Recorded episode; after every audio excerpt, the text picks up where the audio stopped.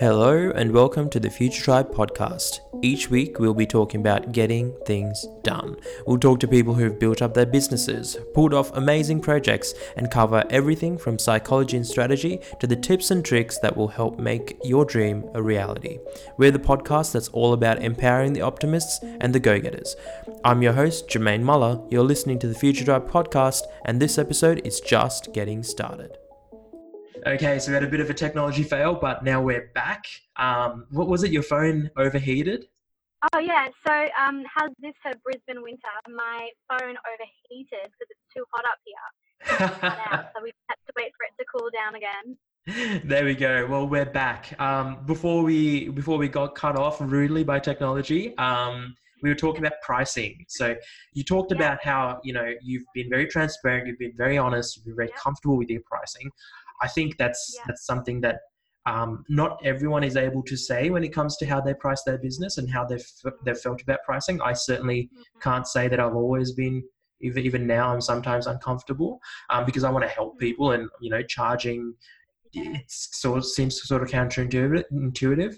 But um, tell me, how did you how did you start doing that? Did you look at your competitors? Was that was that the first step, or did you set, like, you know, I, Georgie, wants to be paid twenty dollars an hour, and went from there? Or what did you do? Yeah, look, I I, I more did the latter. So um, I I did definitely struggle when I was pricing some of the women's collective services because I had not set out to become a coach. I didn't have a background of coaching or repertoire of coaching. All I have was my teaching degree, which is, came in handy but is not entirely relevant. Mm-hmm. Um, so I essentially just picked a quite a low figure for the industry and felt that that was a really great place to start with an introductory pricing point. And then what I um, what I did was I asked my clientele to fill in a survey at the end of sessions with me, just to say, how did this rate with your expectations? How do you feel this was for your um, how much value you got versus what I charged? Mm-hmm. And really just asked for feedback from my actual clients as to what they thought that the pricing was, the price point was valued at. And then over time, I have slowly increased my pricing to reflect um, not just my experience, but the outcomes and the results from the clients that I've worked with, and also in ter- more in line with um, industry standards. Of course. It's a bit of a hard one because yeah. you, when it comes to coaching, sometimes I think I genuinely feel like people just pluck a figure out of the crowd, but um, But yeah, and so I'm kind of at the point now where um, I am really comfortable with my pricing. I have a I have a goal that I want to get to um, for my hourly rate, and I, but I'm not in any rush to get there. I just I really want to use this as an opportunity to keep building my repertoire and keep mm-hmm. building my experience to justify a higher rate in the future.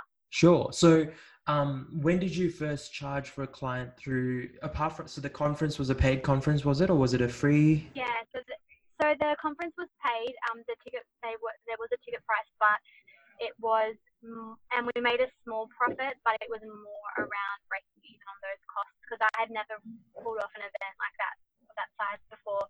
Mm. So it was mostly about making sure I didn't lose money, which luckily I didn't, because it was quite successful. Mm. Um, but yeah, this when I first charged for my um, coaching, I looked at what my time was, what I felt my time was worth in terms of how much how much feedback and value I could provide within that time. So an hour, how much how much realistically can I give somebody in one hour? And then also incorporated things like my travel costs and any parking or costs that were involved in the actual service delivery, and then take out tax, and then make sure that what was left over was, I felt, a fair representation of the, the effort that I put in. Sure. Okay. And so when when was it that you charged for your services, or that you first charged for your services? My first ever paid coaching consult was in August of last year. Mm-hmm. Um, and it came out of somebody asking me if they if I did coaching, and I said sure. I think one of my biggest tips, um, or one of my biggest beliefs when it when it, when it comes to business is, if somebody asks if you do something, and it is in, with the caveat being that it's in the scope of what you can actually provide, mm. you say yes, and you figure out the details later. Later, um, yes. Obviously, you don't say yes if you have no idea what you're doing. You say, no, sorry, I can't do that.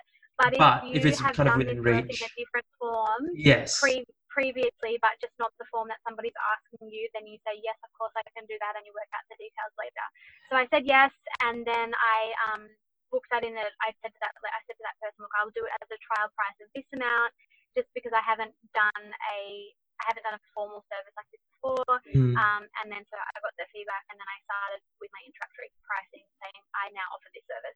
Yeah. So when you started your pricing, um, what would you say, if, if you don't mind, you know, talking about relative to now, what the, what the percentage was? The reason I asked the question is um, to look at, I think some people get lost in um, the, the fantasy of, you know, as soon as I start, I don't have to do a lot of work. I can start charging top dollar. I don't have to put in the effort. Oh, of course. Um, and I want to touch on the fact that, you know, not only did, it did, it, did you start charging four years after your first event for this business, mm-hmm. um, and yeah. obviously that, you know, there's a lot of work that went in there. So I want to touch yeah. on that, that effort, and then also show how you can, you don't have to start with the final pricing. Um, so yeah. as an approximate percentage, what, what, what did you charge your first client relative to what you're charging them? So um, my first, I'm happy to give you details, that's no problem. Um, so my first client, my first few clients, I charged out at eighty dollars an hour for coaching. Mm. Um, and now I am sitting at a price point of one seventy an hour for coaching, which is still um, really affordable. I'm still really happy with that pricing. My goal, my goal is to get to two fifty an hour, mm-hmm. um, which I, I wholeheartedly believe that I can provide that much content within an hour service, and I could probably do it right this minute, but it's it's I am an overachiever and a perfectionist, and so until I can, the way that I see my pricing is that until I can provide at least two hundred fifty dollars an hour worth of content to a client that I'm least comfortable with, mm-hmm. then I'm not going to charge it to the people that I'm most comfortable with. And so um, the way that my coaching works is I give the rough indication of every hour that you have with me in a session equates to about a month's worth of work and things to implement. So I'm fantastic. That's how I've kind of broken down my pricing. Yeah. yeah, yeah. I was that was going to be my next question, because obviously you can value yourself at two hundred and fifty dollars an hour, but yeah. um, I can guarantee you, I can guarantee anyone who's kind of who knows what they're talking about, that the actual value in part is, you know, tenfold, if not if not even yeah. more. Um, so that when someone Absolutely. sits down with you for an hour, they they spent two hundred fifty bucks, but you know, that, that they save three thousand dollars that they would have spent with a web developer, or, you know, five thousand dollars that they would have spent with a strategist for their marketing.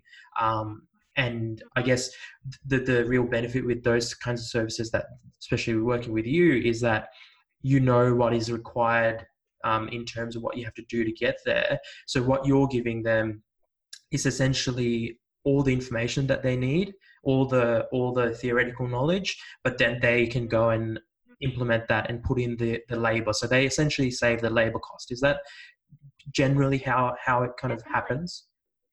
Yeah, look, I would absolutely agree with that. So um, the way that I see it is I have, through the last four years of my work, learnt um, apps, programs, um, websites, you know, done all of this manual research and manual, um, you know, understanding of the best practice way to do things. Mm-hmm. Um, and I've then condensed that learning and then turned it into a program. So with my one-on-one coaching services, I always will tweak them individually for each person. However, I have a general, I would say probably three hour program, so that if someone said to me, look, I've got three hours, I mean, I very, very rarely do a three hour session. They usually mm. one to two hours. Yes. Just because they're so overwhelming in terms of how much content you get. But I essentially have a program that I have created that goes through everything, including, okay, well, what's your business? What's the structure? How does it make money? How can you scale up that money? How do your social media platforms fit in? Which ones do you need to be on? How do you use them? How do you differentiate content? How do you then convert sales from that to fit into your business model that we talked about in the beginning? So I essentially mm-hmm. have this humongous program um, that I follow. And so also another thing that's really helpful for me is that when somebody says to me, okay, well, like, how does your I must say I'm pretty lucky. Like when people want to come and work with me, they don't actually ever really question it. They just say, yeah, I want to work with you, and we figure it out when we get there. But if anybody ever did say to me, okay, well, what will we actually talk about and what will we actually cover, I can give them a list of twenty things and about how much we get through in that session and what's most relevant to them. Yeah, yeah. And I guess it's, again, one of those things where um, business owners generally time poor. So um, not only are you imparting a lot of information, you're also imparting that information to people who have limited time to implement it. And there's little value probably in spending three hours in one go when they know that they can only put in ten hours this month, um, as opposed to spend an hour with, with you and implement that in the month and then come back and have, because ultimately it's, it's a step-by-step process, isn't it? Growing a business and working on a business. Absolutely. Yeah. Like, I mean, honestly, in my sessions, I go in wanting to cover, I know in my own head what I want to be able to cover and what I think is going to be the best return on investment for that person, but often we don't even get through anywhere near what I want to get through, because when you actually sit down and break it down and impart all of that information, and then they know they have to go home and then implement that, it ends up being so much more work. So I don't ever have the problem, um, I'm very lucky, I don't ever have the problem of someone having finished a session with me going, okay, well, like, what do I do now? Or, yes, where to from here? They always go away with more than enough information. That's awesome. Um, let's touch on um, the, the community side of things. So you've got a Facebook group, a Facebook page, and an Instagram page. Is that yeah. correct? Yeah, that's yep. correct. So the way that I've set up my digital presence is I've got a great mix of, um, you know, bigger platforms where women can engage with each other and they don't really need me in that. Um, so I'll facilitate the discussion, but I, but you know, people can connect with each other. And so that's on my bigger platforms, which, which are my Instagram and my Facebook. Mm-hmm. But then I also have a closed Facebook group where I share a little bit more personally with the women in that group. I put daily prompts for questions or conversation starters. I provide tips and tricks. And so that allows me to work with the women in there a little bit closer. And then I also have another group that is on Facebook um, that is even smaller, again, for all my alumni course members. So they are the people that will often get things like, if I've got a trial service coming up, I will um, offer it to them first because I know that they've worked with me in, in the past. They've already invested with me. I want to reward that investment, but also I know that they're going to give me, because we already have a good relationship, they're going to give me really honest feedback and really yeah. um, practical feedback. So I do have um, a few different levels of how people can work and connect with me, but it's always um, you know, I'm just, I'm not pushy at all. Like I don't, I try not to push any of those links. If you go onto Facebook and you look for the group, you can find it, you can join it. Every now and again, I'll put, um, you know, a call out to say, hey, by the way, we have this group if you want to join. But um, I very much let it be community led and individual persons led, because mm-hmm. there's no point in me, you know, pushing people into a community that they don't want to be in. And I think that's why it works really well, because I've never ever pushed that growth. It's just always been organic. And how, what what does that growth look like? Do you remember what, I mean, you started in twenty thirteen, twenty fourteen with, I would assume, zero zero real um, followers. Yeah. Um, and then what's, what's yeah. that looked like since? So um, the Facebook pages, I think I started up, and I actually got a notification about this yesterday. So it was four years ago for the Instagram and the Facebook page, pretty much to, to the day. Mm. Um, and obviously we started at literally no one, and now we're sitting at, um, we've just hit two thousand on Facebook. I have six hundred eighty people in the closed groups. That's eight, six hundred eighty like direct connections, and then we've got twelve and a half thousand on Instagram. Wow. So do you find that, obviously a lot of effort, twelve and a half thousand, not easy to, easy to reach. Mm-hmm. um, what, what, in terms of the value that each platform provides, or the, mm-hmm. to, the, what I'm trying to touch on here is, what do you find um, is, say, um, the type of content that is responded with? What kind of engagement do you see in each platform? Because no doubt they're going to be different. And then ultimately, what kind of direct, um, It, well, what kind of uh, financial value can you attribute it to those groups, to your business? So uh, I am a fan, for example, with our clients, we tell them to stick to one platform and get it really really good and really correct um, to start off with, um, and then kind of expand from there. Um, and the big thing there also is to work out, before they decide on what platform, is to work out how are they going to, how is this going to relate to their business activities, and how can they draw some sort of value, um, because putting in effort is good, but at some point you need to be able to extract value. So what do you find in terms of, you know, Instagram and Facebook, where would you say you, uh, which, which is the lead gen for you? Do you look at that kind of thing? Um, what, what's your experience been? Sure. Look, I think it's a really, I think it's a really interesting question and a really valid point. One of the main um, common mistakes that I see with clients is that they have Um, a Facebook page and an Instagram page, and they um, create the exact same content and then put it across both of those pages, and they don't differentiate that at all. Um, unfortunately, where that's gonna you're gonna come unstuck is that the types of content that Instagram and Facebook are built for are different. So yes, there's similar features across both of those platforms, but Instagram is very picture based. Obviously, it is very aesthetic based. It is a platform that is built around aspiration and inspiration, whereas, in, uh, whereas Facebook is much more a platform for discerning, disseminating information about your business or your service, you know, F A Qs and more detailed information, because that is a more text-based platform.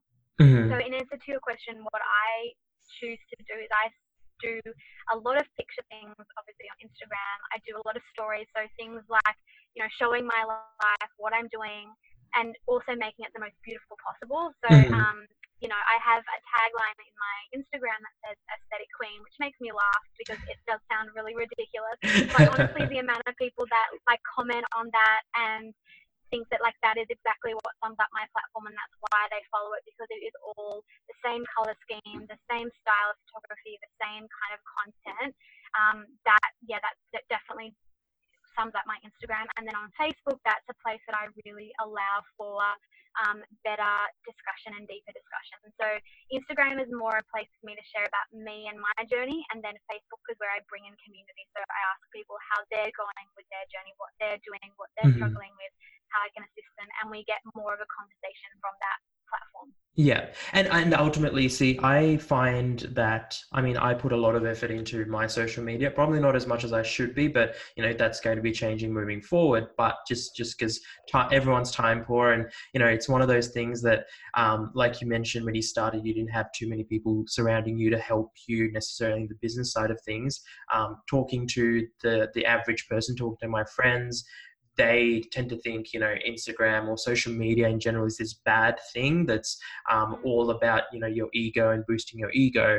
Um, so, you know, taking a bunch of photos and kind of really um, targeting what you want from those photos can be seen as a as a negative thing, which I find is interesting. But, you know, you're now talking about how important it is to to make a conscious effort on your socials, because, I mean, no one's forcing you to do it. So, um, and that's what it comes down to, because it's one of those things that if you have a poor, say, Instagram presence and you drive people to Instagram regardless, that's probably going to be more negative than positive. So you might as well put in the effort when you're posting content. I think the that- thing is, you know, um, when it comes to Instagram, it, it definitely is a beast. I'm not going to sugarcoat that. Like, it is a time-sucking, you know, scary place, thing of a place, but um, it is dictated by the world that we live in at the moment. I mean, you know, I am big on Instagram because I recognize that people value Instagram. I mean, some days it makes me feel very vapid to be mm. Instagramming everything that I'm doing. Sometimes I do really wish that I could just live my life and not put it on Instagram, but that is what the people who use that platform are looking for. So it's about recognizing that and adapting your content that showcases your business in a way that people want to see. Um, so yeah, I'm I'm a really big advocate for using social media, but just not using it blindly, being smart about the kinds of content that you're posting on social media, and also, you know, narrowing down on what the people that follow your page or look for your content are actually wanting you know, from from that platform. Yeah, yeah, yeah. And I must say, I love the fact that you use a conversation language and all the, on, on the appropriate medium, which I, I find Instagram, your language is much more conversational, and within the Facebook groups, um, I would say is probably more conversational as well. But then you, so you really do tailor your content, even how you kind of the language you use for the medium, which again is a is a very valuable tip, rather than just sharing your Instagram photos onto Facebook, which yeah. I'm very guilty of doing, because it's so much easier to click well, that note, share to I Facebook. To, I need to fix that up myself as well. It is it is very tricky. I think getting the balance right is, you know, the, the balance is so fine between spending the right amount of time on your social media and then spending too much. I think that it's kind of like, you know, they get to a point where you've been as productive as possible, and then it's so easy to stay on that platform and just waste time. So I'm not going to lie that that's not something that I struggle with myself. Um, but yeah, it's it's about, you know, recognizing the kind of people and the kind of numbers of people as well. So in in my closed group, I um I try and really get more two-way conversation going, mm-hmm. because I think, okay, well, if I was talking to six hundred people in a room, this is what I would want to say to them. But if I'm on, you know, if I'm in an auditorium speaking to twelve and a half thousand, it's going to be a little bit less two-way, and it's going to be, it's going to want to have a little bit more purpose and a little more inspirational, you know, feeling behind it. Yeah. So, and, and another thing that I think you've touched on is, so you, when you post onto Instagram or Facebook, do you actually think about, in real life, would I say this or do this? Is that yeah, something you absolutely. actively do? I really do, because uh, at the end of the day, I guess my main goal on Instagram is to turn those relationships into paying customers. Mm. Um, and, you know, that may be one-on-one in person, or maybe one-on-one online. And so I don't want them to have followed me on Instagram and bought into what I have to say and the tone of voice that I have to say it in, to then work with me and go, you are literally nothing like you posted that. You know, that's going to be really disheartening to both myself and that future customer. So being, you know, speaking the way that I speak and trying to be, you know, um, using a tone of voice that is reflective of how I actually am is really important to me. Yeah. So, so you're not putting on this fake facade.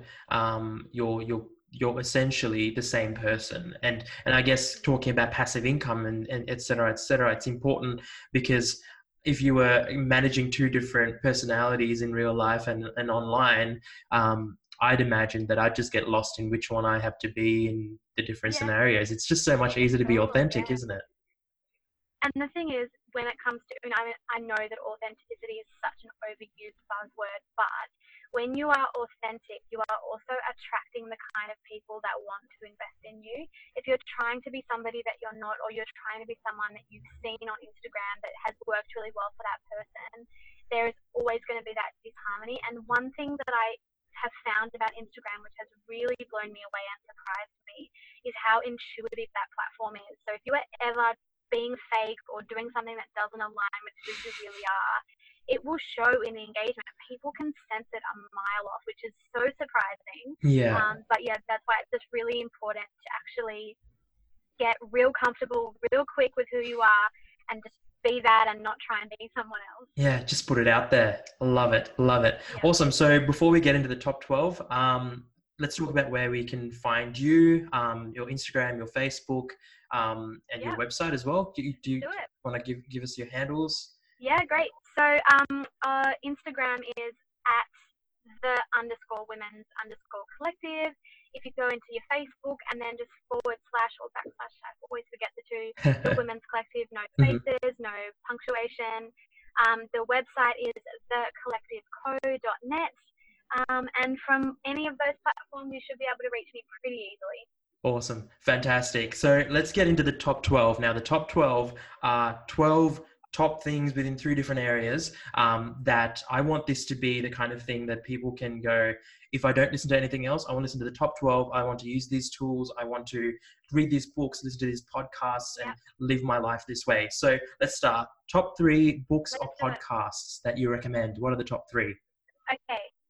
So, um, The Subtle Art of Not Giving a F*ck is phenomenal. If you have not read that book, go and do it. It will help you with basically every area of your life, but mostly with the way that you relate to the world, which I think you cannot be successful in business if you don't understand your place in the world and how you feel and your personal development. That's number one. Mm-hmm. And then my second two would also be um, two by the same author. You Are a Badass by Jen Sincero is a phenomenal book. It is much more woo-woo than I thought that I would enjoy, like in terms of it's definitely about manifestation and mm-hmm. thinking about your position in the universe and why you are where you are. And it's just not something that I ever thought that I would relate to. I tend to quite to be quite practical and quite down, down, down to earth. Yeah, I, I get really that. I really enjoyed that book. I mm-hmm. really, really enjoyed it. And then her follow-up book to that was You Are a Badass at Making Money, um, and that was essentially the same kind of thing, but around manifesting money. Mm-hmm. And I kid you not, the month that I read that book, I nearly um, half, like doubled, or half increased on the math. But, increased by um, fifty percent. Yeah, increased by fifty percent my um, my income, and that has been a pattern that has stayed since since April, since I read that book. So love it. So. Significantly helpful. Yeah. So are you saying that if someone was to invest in you, that they'd see fifty percent growth month on month? Is that is that where you're at at the moment? Oh, look, yeah, sure. um, I uh, I uh, am really, side note, with my coaching, I'm really trying. I'm trying to be really practical about um, where to in business. So you know, I'm not just about giving handy hints and tips. I'm actually, I, one of the things that we do spend a lot of time on is looking at revenue and going, okay, well, you know, if you did this, this, and this, you could increase this revenue, you could double that product output, you could, mm-hmm. you know, do X, Y, Z. And that was one of the things that this book really helped me with. So highly recommended it. Nice. Awesome. Okay. Now getting onto the software and, you know, tools that you use, top three, what, what, what would you give yep. us? Okay. Uh, Canva is amazing. I'm obsessed with that, um, with that website slash app. Um, it is going to basically put graphic designers out of business. Um, sorry, any graphic designers out there. Um, but, uh, you know, it's just making life so much easier. Um, Lightroom, either on mobile or on desktop, photo editing is phenomenal. Again, it's just going to take your content to a whole new level. And then I would probably um, look at something like a scheduling app um, where you can schedule your content for Instagram. It just takes the guesswork out of posting. Mm-hmm. You can have a look at what your um, feed is going to look like, and then it's pre-set up for you, so all you have to do is just jump on and post it, or there even are some that will automatically post for you. I personally don't recommend that because the whole point of Instagram is to connect with people, and you know, you, you kind of want to be on there posting photos yourself, but if you're really time poor, they do have that functionality. Okay, and what, what tool do you use at the moment? Do you, do you know, do you remember? I'm currently using on um, U N, U M, and it's just a pretty basic scheduling tool. You mm-hmm. can preload photos in there, but what I like about that app is that it will also allow you to ed- to do some basic editing in that app along with scheduling. Nice. So some of the other ones you can only preload the photos, but you can't edit them in that mm-hmm. app. So I'll still always edit in Lightroom first, but sometimes when I add the photos in, I'll notice that like maybe one of them is just a little bit too light or a little bit too dark, and I'll just tweak the adjustments on that one. Awesome. The next three. So the top three mantras that you try and live by.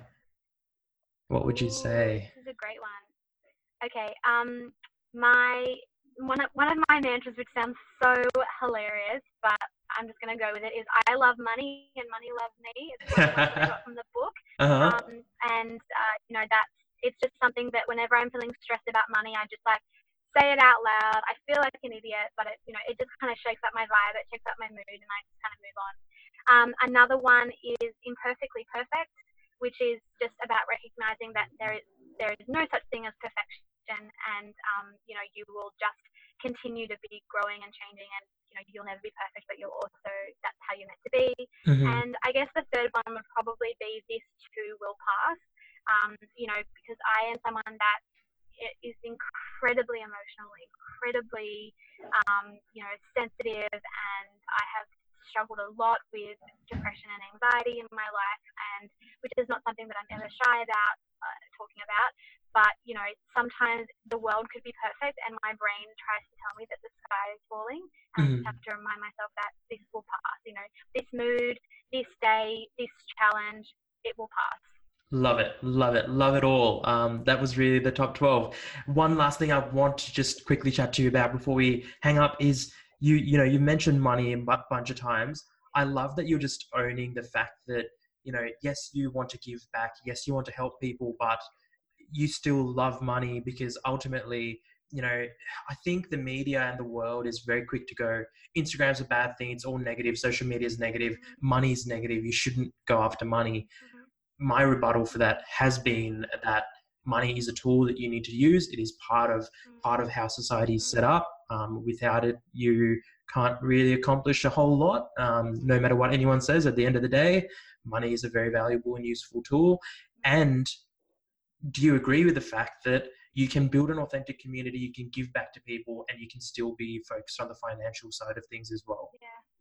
Oh, absolutely. And I'll, and I'll try and um, simplify my, my view to money so that people don't have to listen to me talk for days. But I believe that if you are on, if you're doing what you were put on this earth to do, and for me that is, it's taken me a few years to figure it out, but that is, you know, to improve people's lives, to coach and to teach, because I am so passionate about that.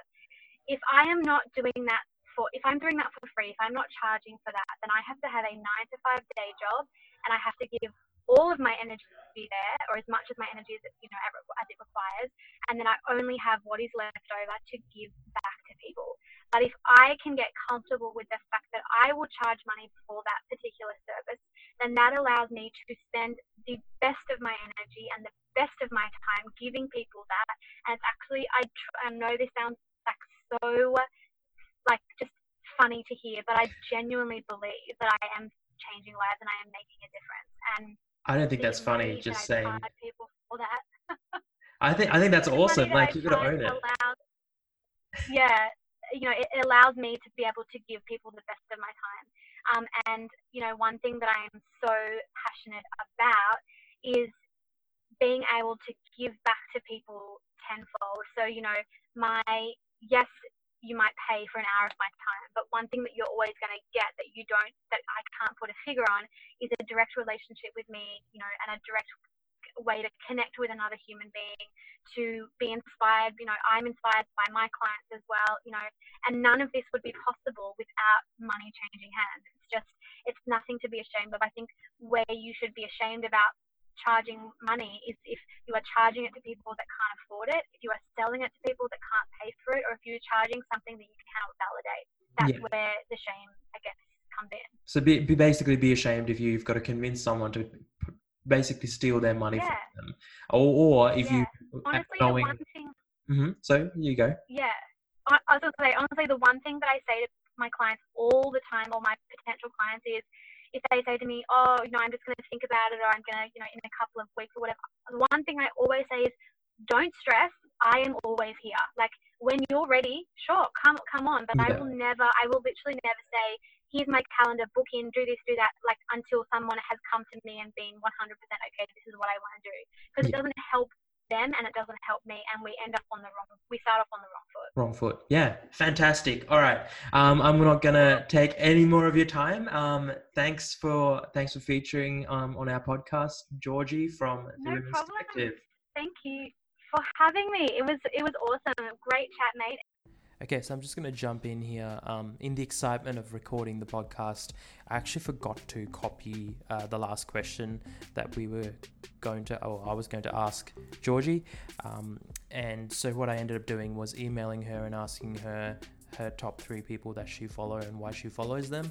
Um, so you're just going to hear from me um, with a bit of feedback from Georgie on why she follows these people and who they are. So to get started, uh, the first is at Friend of Bay. So all these actually Instagram accounts. Um, at Friend of Bay, she says amazing memes and keeps her, her feed lighthearted. Um, there really are amazing uh, memes on there, and there's about seven hundred fifty thousand followers on that on that account. So at Friend of Bay, um, where you can go to get funny, amazing memes um, that just, I guess, lightens your day. Next is the account of uh, Frank Body Scrub. So that's at Frank underscore bod. Um, she loves their approach to social media marketing. Um, again, it's really nice to have accounts to follow that you can gain inspiration from and motivation from and ideas from, and this is definitely one of them for her. And the last one is at Hello Trader, and Hello Trader is an, a concept store. Um, they sell furniture, homewares and lifestyle.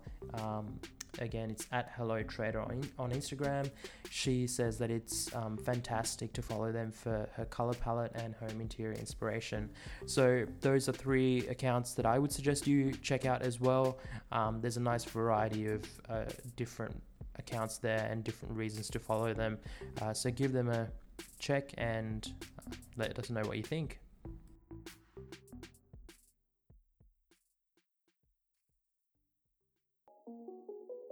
Thanks for listening to another episode of the Future Drive podcast. If you enjoy this podcast, please leave a review on your favorite podcast app. It goes a long way to helping us. If you have any thoughts, questions, comments, email us at hello at futuretri.be. If you haven't already, become a part of the tribe on Facebook. Go to futuretri.be slash FB and invite your friends. We're just getting started and we would love to see you there. That's it from us. I hope this episode has empowered you to keep working on bettering your future. It's a pleasure to have you as part of the tribe. See you next time.